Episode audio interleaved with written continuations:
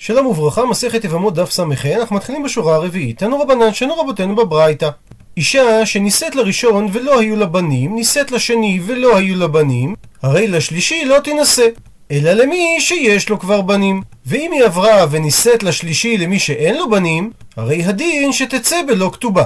הוא מסביר תוספות שנראה לרי שמדובר שהיא תצא מיד בלא כתובה, ולא שהיא צריכה לחכות עשר שנים ורק אז שיוציא אותה בלא כתובה, כי מדובר שהבעל שהתחתן איתה לא ידע שהיא כבר הייתה נשואה לשני אנשים לכל אחד עשר שנים והם הוציאו אותה כי לא היו לה ילדים. לכן היא תצא שלא בכתובה, משום שכל הקידושים הללו נחשבים כמקח טעות. אבל אם הבעל השלישי הכיר בה שהיא הייתה נשואה עשרים שנה ולא היו לה ילדים, אז זה לא מקח טעות, ואם הוא מוציא אותה, יש לה כתובה. וממשיכה הגמרא, היא באה אליהו, נשאלה להם השאלה הבאה. כאשר היא נישאת לשלישי ולא היו לה בנים, אז במקרה כזה, מהו דליתבעוה הנח גבאי? האם שני הבעלים הראשונים, שגירשו אותה כעבור עשר שנים ונתנו לה כתובה, יכולים לתבוע אותה תביעה ממונית? מי מצו אמרלי, האם הם יכולים להגיד לה, עגלה מילתא, התברר למפרע, דעת הוא דגרם, שלא נולדו ילדים, שהרי אחרי שהיא נישאה לשלישי וגם שם לא היו לה בנים, יש חזקה שהיא הכרה. ולכן הנישואים בטלים למפרע, ושהיא תחזיר את כסף הכתובה שהיא קיבלה. או דילמה או אולי מצית אמרה להו, יכולה לענות להם, השתהו דקח שהיא. בעשרים שנה הראשונות יכלתי להביא ילדים, וזה שלא ילדתי היה באשמתכם, ובעשר שנים האחרונות התבגרתי ונעשיתי חלושה, ומחמת החולשה נעשיתי הכרה, אבל זה לא מעיד על העשרים שנה הראשונות. עונה הגמרא, מסתברא מצית אמרה להו, מסתבר שהיא אכן יכולה לומר להם, השתהו דקחשי, שרק עכשיו נעשיתי חלושה, וזה לא מעיד על השנים הראשונות. וממשיכה הגמרא, היא באה אליה, נשאלה להם השאלה הבאה. נישאת לרביעי והיו לה בנים. במקרה כזה, מהו דתתבעי לשלישי? שהרי הבעל השלישי גירשה לאלתר שלא בכתובה, בגלל הטענה שהנישואים הללו הם מקח טעות, כי היא לא יכולה ללדת. ומזה שהיו לה בנים מהנישואים לרביעי, הרי היא יכולה לתבוע את הכתובה שלה מהשלישי. עונה הגמרא, אמרינן לה, שתיקותך יפה מדיבורך. עדיף שתשתקי ולא תפתחי פה תיבת פנדורה. כי אם תתבעי אותו, דמצי אמר לה, יכול הבעל השלישי לומר, אנא, הדתא דאחי לא גירשתיך.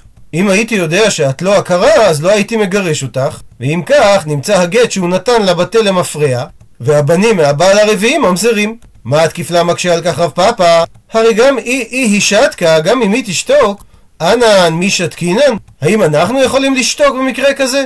הרי אם יכול בעלה לבטל את הגט שהוא נתן, אז גם כשהוא שותק, הרי מצד האמת אנחנו לא יכולים לשתוק, שהרי נמצא גט בטל ובניה ממזרים, אלא בהכרח מזה שאנחנו שותקים ולא אומרים את הטענה הזאת, אנחנו בעצם אומרים לבעל השלישי שאתה גירשת אותה מספק, כי לא ידעת אם היא הכרה או לא, ולכן לא היה אכפת לך, גם אם יתברר אחר כך שהיא בת בנים, שהרי גמרת בדעתך לגירושין.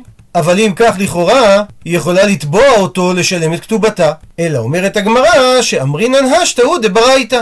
רק עכשיו אצל הבעל הרביעי היא חזרה להיות בריאה מחוליה, ולכן היא יכלה ללדת, מה שאין כן כאשר היא הייתה נשואה לבעל השלישי, ולכן הוא לא צריך לשלם לה את כתובתה.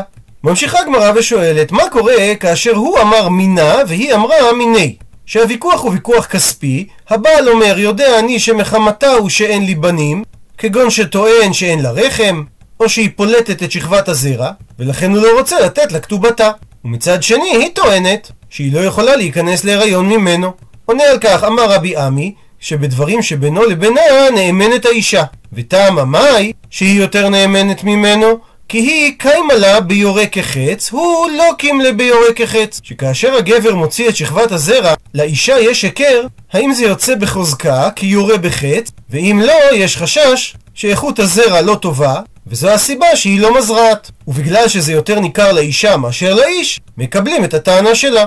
וממשיכה הגמרא ושואלת, מה קורה כאשר אמר אי הוא איזיל אינסב איתתה ואיבדוק נפשי? שאומר הבעל, אם את טוענת שהאשמה היא בי, אפשר לבדוק את זה. אני אלך ואתחתן עם עוד אישה, וכך נוכל לדעת האם הבעיה היא אצלי. ומביאה על כך הגמרא מחלוקת. אמר רבי עמי, אף בזו יוציא וייתן כתובה, שאני אומר, כל הנושא אישה על אשתו יוציא וייתן כתובה. כי עצם הנישואים לאישה שנייה כנגד הסכמתה של האישה הראשונה, כבר מחייבת אותו בכתובה. רבא לעומת זאת אמר, נושא אדם כמה נשים על אשתו, והוא דאית לילה מיזניני. וזה בתנאי שהוא יכול לפרנס את כולם. ולכן הוא יכול להתחתן עם אישה נוספת, וכך נדע האם הבעיה אצלו והוא משלם לכתובה, או שיהיה לו ילדים ואז הבעיה אצל האישה הראשונה, ויוציא אותה בלא כתובה. הפכנו דף, המקרה הבא, הוא אמר הפלת בגו עשר, והיא אמרה לא הפילת. הוא מסביר רש"י, כשאנו באים לקופו להוציא אותה כי עברו עשר שנים ללא ולד, אז הוא אומר, היא עברה הפלה בתוך עשר השנים, ועדיין לא עבר הזמן שצריך להוציא אותה. שכך שנינו במשנה, מונים משעה שהפילה. אבל האישה אומרת שהיא לא עברה הפלה אלא היא עקרה, ולכן עברו עשר שנים. במקרה כזה אמר רבי עמי, אף בזו היא דאמנת, והסיבה, דאם איתא דאפילה, שאם אכן היא הייתה עוברת הפלה, הרי נפשה בעקרתה לא מהחזקה. היא הייתה מעדיפה שהסטטוס שלה יהיה אישה שעברה הפלה, ולא אישה עקרה. ולכן גם במקרה הזה אנחנו מאמינים לאישה. המקרה הבא, הפילה וחזרה והפילה וחזרה והפילה, הרי במקרה כזה האישה הוחזקה לנפלים, ולכן הדין שיוציא וייתן כתובה, שמא הוא לא זכה להיבנות ממנה. המקרה הבא, הוא אמר שהיא אפילה תרי פעמיים, והיא אמרה שהיא פילה תלת שלוש פעמים, והנפקמינה האם הוא חייב לגרש אותה או לא, שלטענת הבעל שהיא פילה רק פעמיים, הוא לא חייב עדיין לגרש אותה, כי הרי היא לא הוחזקה לנפלים. אמר רבי יצחק בן אלעזר, עובדה הווה בי מדרשה, היה מקרה כזה בבית המדרש, ואמרו, היא מהמנה. והסיבה, דאם איתא דלא אפלה, הרי נפשה בניפלה לא מחזיקה. הטענה שלה שהיא הפילה פעם שלישית, היא טענה יותר חזקה מטענת הבעל, כי אם זה לא הייתה המציאות, ודאי שהיא לא הייתה משקרת בכך, כי אישה לא רוצה שהסטטוס שלה יהיה שהיא הוחזקה לנפלים. ולכן כופים אותו להוציא אותה, כדי שהוא יוכל לקיים פריאה ורבייה. ואומרת המשנה, האיש מצווה על פריאה ורבייה, אבל לא האישה. רבי יוחנן בן ברוקה חולק ואומר שעל שניהם מוטלת המצווה, שהרי הוא אומר בפסוק, נקרא בפנים, ויברך אותם אלוהים, ויאמר להם אלוהים פרו ורבו ומילאו את הארץ וכבשוה, ורדו בדגת הים ובעוף השמיים ובכל חייה הרומסת על הארץ. שואלת הגמרא, מנהנה מילי, מה המקור לדברי תנא קמא שהאיש הוא זה שמצווה על פריאה ורבייה אבל לא האישה? עונה הגמרא, אמר רבי הילה משום רבי אלעזר ברבי שמעון, אמר קרא, כי זה לשון הפסוק, ומילאו את הארץ וכבשוה, איש דרכו לכבוש, ואין אישה דרכה לכבוש. ולכן הציווי בפסוק ש"ויאמר להם אלוהים פרו ורבו" מתייחס לאיש ולא לאישה. שואלת הגמרא, אדרבה, בדיוק הפוך, הרי כתוב וכבשוה, וזה ציווי לשון רבים, ואם כך, תרתי משמע. הציווי מופנה כלפי שניהם. עונה על כך, אמר רב נחמן בר יצחק, וכבשה כתיב. שאומנם על פי המסורת אנחנו קוראים וכבשוה, אבל הצורה שזה כתוב בפסוק זה לשון יחיד. תשובה נוספת למקור לדברי תנא קמא, רב יוסף אמר מהכה, מכאן שכתוב, נקרא בפנים, ויאמר לו אלוהים, אני אל שדי, פרה ורבה, גוי וקל גויים יהיה ממכה, ומלכים מחלציך יצאו. ולשון הפסוק זה פרה ורבה בלשון יחיד, ולא כאמר פרו ורבו, ולכן זה מופנה רק לאיש. מביאה עכשיו הגמרא מאמרים נוספים בשם ואמר רבי הילה משום רבי אלעזר ברבי שמעון. כשם שמצווה על אדם לומר דבר הנשמע, כך מצווה על אדם שלא לומר דבר שאינו נשמע. ורש"י מביא מקור לכך שכתוב הוכיח תוכיח את עמיתך, שהמצווה היא להוכיח את מי שמקבל ממנו את התוכחה. רבי אבא מוסיף על כך ואומר שזה לא רק גדר של מצווה שלא לומר דבר שאינו נשמע, אלא זה חובה שלא לומר את זה שנאמר פסוק במשלי נקרא בפנים אל תוכח לעץ פן ישנאך, הוכח לחכם ויאבקה. אז הלשון על מגדירה את הדבר כחובה. מימרה נוספת ואמר רבי הילה משום רבי אלעזר ברבי שמעון, מותר לו לאדם לשנות בדבר השלום. דהיינו שבמקרה שהוא יאמר את האמת, זה יכול לפגוע בשלום, שנאמר, אחרי שיעקב מת, כתוב, ויצוו אל יוסף לאמור, אביך ציווה לפני מותו לאמור, כה תאמרו ליוסף, אנא שא נא פשע אחיך וחטאתם, כי רעה גמלוך, ועתה שא נא לפשע עבדי אלוהי אביך, ויבכי יוסף בדברם אליו. וכשהאחים אומרים לו אביך ציווה, הרי יעקב לא ציווה את הדבר, אלא הם שינו מפני דרכי שלום. רבי נתן אומר, שלא רק שמותר לו לאדם לשנות בדבר השלום, אלא אפילו יש מצווה בדבר, והמקור לכך שנאמר, כאשר שמואל מקבל את הציווי ללכת למשוך את דוד למלך, ויאמר שמואל, איך אלך? ושמע שאול והרגני, ויאמר אדוני, עגלת בקר תיקח בידיך, ואמרת, לזבוח לאדוני באתי. זאת אומרת שהקדוש ברוך הוא ציווה על שמואל לשנות מפני השלום. ומביאה הגמרא, דבר רבי ישמעאל תנא, כך שנו בבית המדרש של רבי ישמעאל, גדול השלום שאף הקדוש ברוך הוא שינה בו. והמקור לכך, דמעיקר הכתיב, שבהתחלה כתוב, נקרא בפנים, ותצחק שרה בקרבה לאמור, אחרי ולותי הייתה לי עדנה ואדוני זקן, ונקטה שרה לשון בזוי כלפי אברהם כשהיא שמעה שאמור להיוולד להם ילד, ולבסוף כתיב, כשגילה הקדוש ברוך הוא את הדבר לאברהם, ויאמר אדוני אל אברהם, למה זה צחקה שרה לאמור, האף אמנם אלד, ואני זקנתי. שהקדוש ברוך הוא שינה, ואת מה שאמרה שרה ואדוני זקן כלפי אברהם, הוא שינה ואני זקנתי, ששרה אומרת כלפי עצמה. הרי מכאן שגדול השלום. ציטוט מהמשנה, רבי יוחנן בן ברוקה אומר, שמצוות פריאה ורבייה מוטלת גם על הנשים וגם על הגברים. ומביאה הגמרא איתמר פתיחה למחלוקת המוראים, רבי יוחנן ורבי יהושע בן לוי. אחד אמר הלכה כרבי יוחנן בן ברוקה, ואחד אמר אין הלכה כרבי יוחנן בן ברוקה. ואומרת הגמרא, תסתיים, מסתבר לומר, דרבי יוחנן הוא זה דאמר, שאין הלכה כרבי יוחנן בן ברוקה.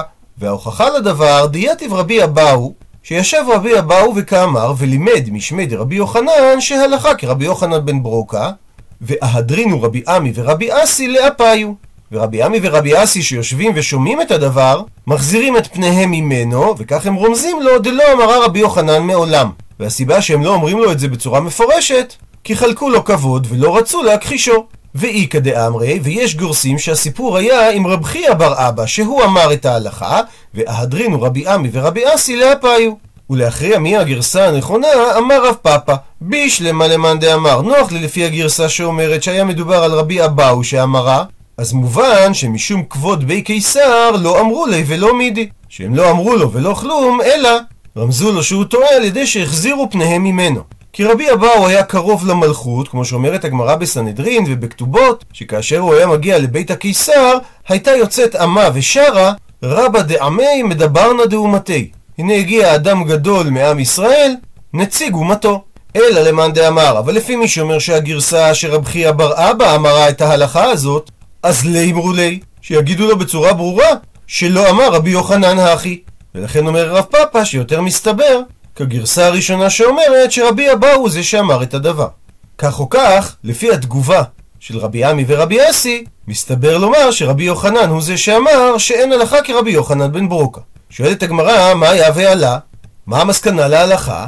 מביאה הגמרא, תשמע בושמע הוכחה, דאמר רבי יחא בר חנינא, אמר רבי אבאו, אמר רבי אסי, עובדה הווה, קרה מקרה קמי לפני דרבי יוחנן בקנישתא דקיסרי, בבית הכנסת העתיק בקיסריה. קיסריה הייתה עיר נמל שהוקמה בשנים מינוס 25 עד מינוס 13 לפני הספירה. העיר הייתה המרכז המנהלי הרומי ביהודה מאז כינון פרובינקה יהודיה, והיא שמרה על מעמד זה לאורך שנים. העיר נקראה על שם אוגוסטוס קיסר, בבית הכנסת שהיה במקום נמצאו מספר רצפות פסיפס מתקופות שונות, כנראה הוא היה פעיל בין תקופת המרד ועד המאה השמינית, כאשר באמצע הוא נהרס מספר פעמים. במרכזה של רצפת הפסיפס, שמכילה צורות גיאומטריות, יש כתובת ביוונית, כאשר הצעת השחזור שלה טוענת שמדובר ב-24 משמרות הכהונה. בין הממצאים יש כותרות שבהם תבליט מנורת שבעת הקנים, כתובת קצת מטושטשת שבה כתוב שבריליוס ראש בית הכנסת והמנהל בנו של יוסטוס עשה את עבודת הפסיפס של הטרקליניום מכספו שלו. וכתובת נוספת ביוונית, השם עזור, מנחת העם בזמנה של מרתה. בתלמוד הירושלמי נזכרים חכמים רבים מקיסריה, ונזכר רבות הביטוי רבנן דקיסרין. ואמר רבי יוחנן יוציא וייתן כתובה. ומוכיחה מכך הגמרא, ואי סלקא דעתך. ואם היה עולה על דעתך לומר שהאישה לא מפקדה על פריאה ורבייה, אז כתובה מה יבידתה? מדוע שיפסוק רבי יוחנן שהיא מקבלת כתובה, אלא בהכרח שהאישה תובעת מבעלה גירושין, בטענה צודקת שהיא רוצה לקיים את מצוות פריאה ורבייה, ולכן מגיע לה את הכתובה. דוחה הגמרא, דילמה, אולי מדובר בבאה מחמת טענה, שיש לה טענה צודקת, אבל לא בגלל עניין פריאה ורבייה. ודוגמה לטענה כזאת, כי ההיא דעתי לקמי דרבי עמי, אותה אישה שהגיעה לפני רבי עמי, אמרה לי, הב לי כתובה, אני רוצה להתגרש ולקבל את הכתובה. אמר לה, רבי עמי, זיל, לא מפקדת. את לא מצווה על פריאה ורבייה, ואם את רוצה להתגרש, אז את יוצאת ללא כתובה. אמרה לה האישה לרבי עמי, מסיבו דילה, מה הייתי הווה עלה דהכיתתא. היא נוקטת על עצמה גוף שלישי ואומרת, בזקנתה, מה תהא עליה? אם לא יהיה לי ילדים, מי יעזור לי? אמר רבי עמי, כי הא ודאי כפינן. במקרה כזה, אכן כופים את בעלה לגרשה ולתת לה כתובה, כי היא ודאי צודקת. ומביאה הגמרא מעשה דומה, ההיא אותה אישה דעתי לקמי דרב נחמן, אמר לה לא מפקדת, ולכן אם את רוצה להתגרש תצאי ללא כתובה. אמרה לי אותה אישה לרב נחמן, לא באיה הך איתתא חוטרא לידה ומרה לקבורה? האם האישה הזאת, ושוב היא מדברת על עצמה בגוף שלישי, היא לא צריכה מקל, עץ שהיא תישען עליו לעת זקנתה, ומעדר לקבורה שכאשר היא תמות תהיה מי שיקברנה?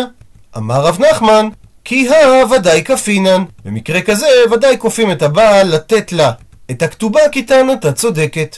ומספרת הגמרא, יהודה וחזקיה תאומים היו, כאשר אחד נגמרה צורתו לסוף תשעה חודשים של ההיריון, ואחד נגמרה צורתו לתחילת שבעה חודשים של ההיריון. וזה אומנם דבר נדיר, אבל גם בימינו דבר כזה יכול לקרות. וכך כותב אתר מדעי בשנת 2019, שהסיכוי שזה יקרה זה 1 ל-50 מיליון. ומספרת הגמרא שיהודית דביטו אשתו דרב חייא, הווה לצער לידה. שאחרי שהיא ילדה את הראשון, היא הייתה עוד חודשיים בהיריון וילדה את השני. שנה עמנה, היא שינתה את לבושה, התחפשה, ואתיה לקמי, ובאה לפני דרב חייא בעלה. הוא לא מזהה אותה, אמרה, והיא שואלת אותו את השאלה הבאה: איתתה, האם מפקדה הפריאה ורבייה? האם אישה מצווה על פריאה ורבייה? אמר לה רב חייא בעלה שלא מזהה אותה, שהיא לא מצווה. היא שומעת את התשובה הזאת, אז לה אשתיה סמא דאקרתא. הלכה ושתתה סמא כרות. לסוף עגלי מילתא, גילה רב חייא את הדבר, אמר לה, איקו ילדת לי חדא קרסא אחריתא. מי ייתן שלא שתית את כוס העקרות, והיית יולדת לי עוד בכרס אחד שני בנים. שכל הריון אצלה היה של תאומים, דאמר מר שיהודה וחזקיה אחי, הם היו אחים תאומים, ואותו דבר פזי וטבי. הפכנו דף אחוותה. גם הם היו תאומות ובנותיו של רב חייא. כשהגמרא ולא מפקדי, אתה אומר שנשים לא מצוות על פרי ורבייה? ואמר רב אחא ברב קטינא, אמר רבי יצחק, מעשה באישה אחת שחציה שפחה וחציה בת חורין, וכפו את רבה ועשה בת חורין. שהייתה שפחה כנענית שהייתה שייכת לשני אנשים, אחד מהם שחרר אותה, וכך נוצר מצב שהיא הייתה חצי שפחה וחצי בת חורין, והיא לא יכולה עכשיו להתחתן לא עם בן חורין כי היא חצי שפחה, ולא עם עבד כנעני כי היא חצי בת חורין. ומכך שכפו את האדון שלה לשחרר אותה, כדי שהיא תוכל להינשא, משמע שהיא מצווה על פרי ורבייה. ותרץ, אמר רב נחמן בר יצחק, שהסיבה שכפו את רבה לעשותה בת חורין, כי מנהג הפקר נהגו בה. הוא מסביר רש"י, לפי שלא הייתה יכולה להינשא במצב שהיא חצי חצי, אז היא הייתה מפקרת עצמה והיו חוטאים בה, לכן כפו את רבה לשחררה. בשעה טובה הדרן הלך הבעל יבינתו, סיימנו פרק שישי. עד לכאן דף ס"ה.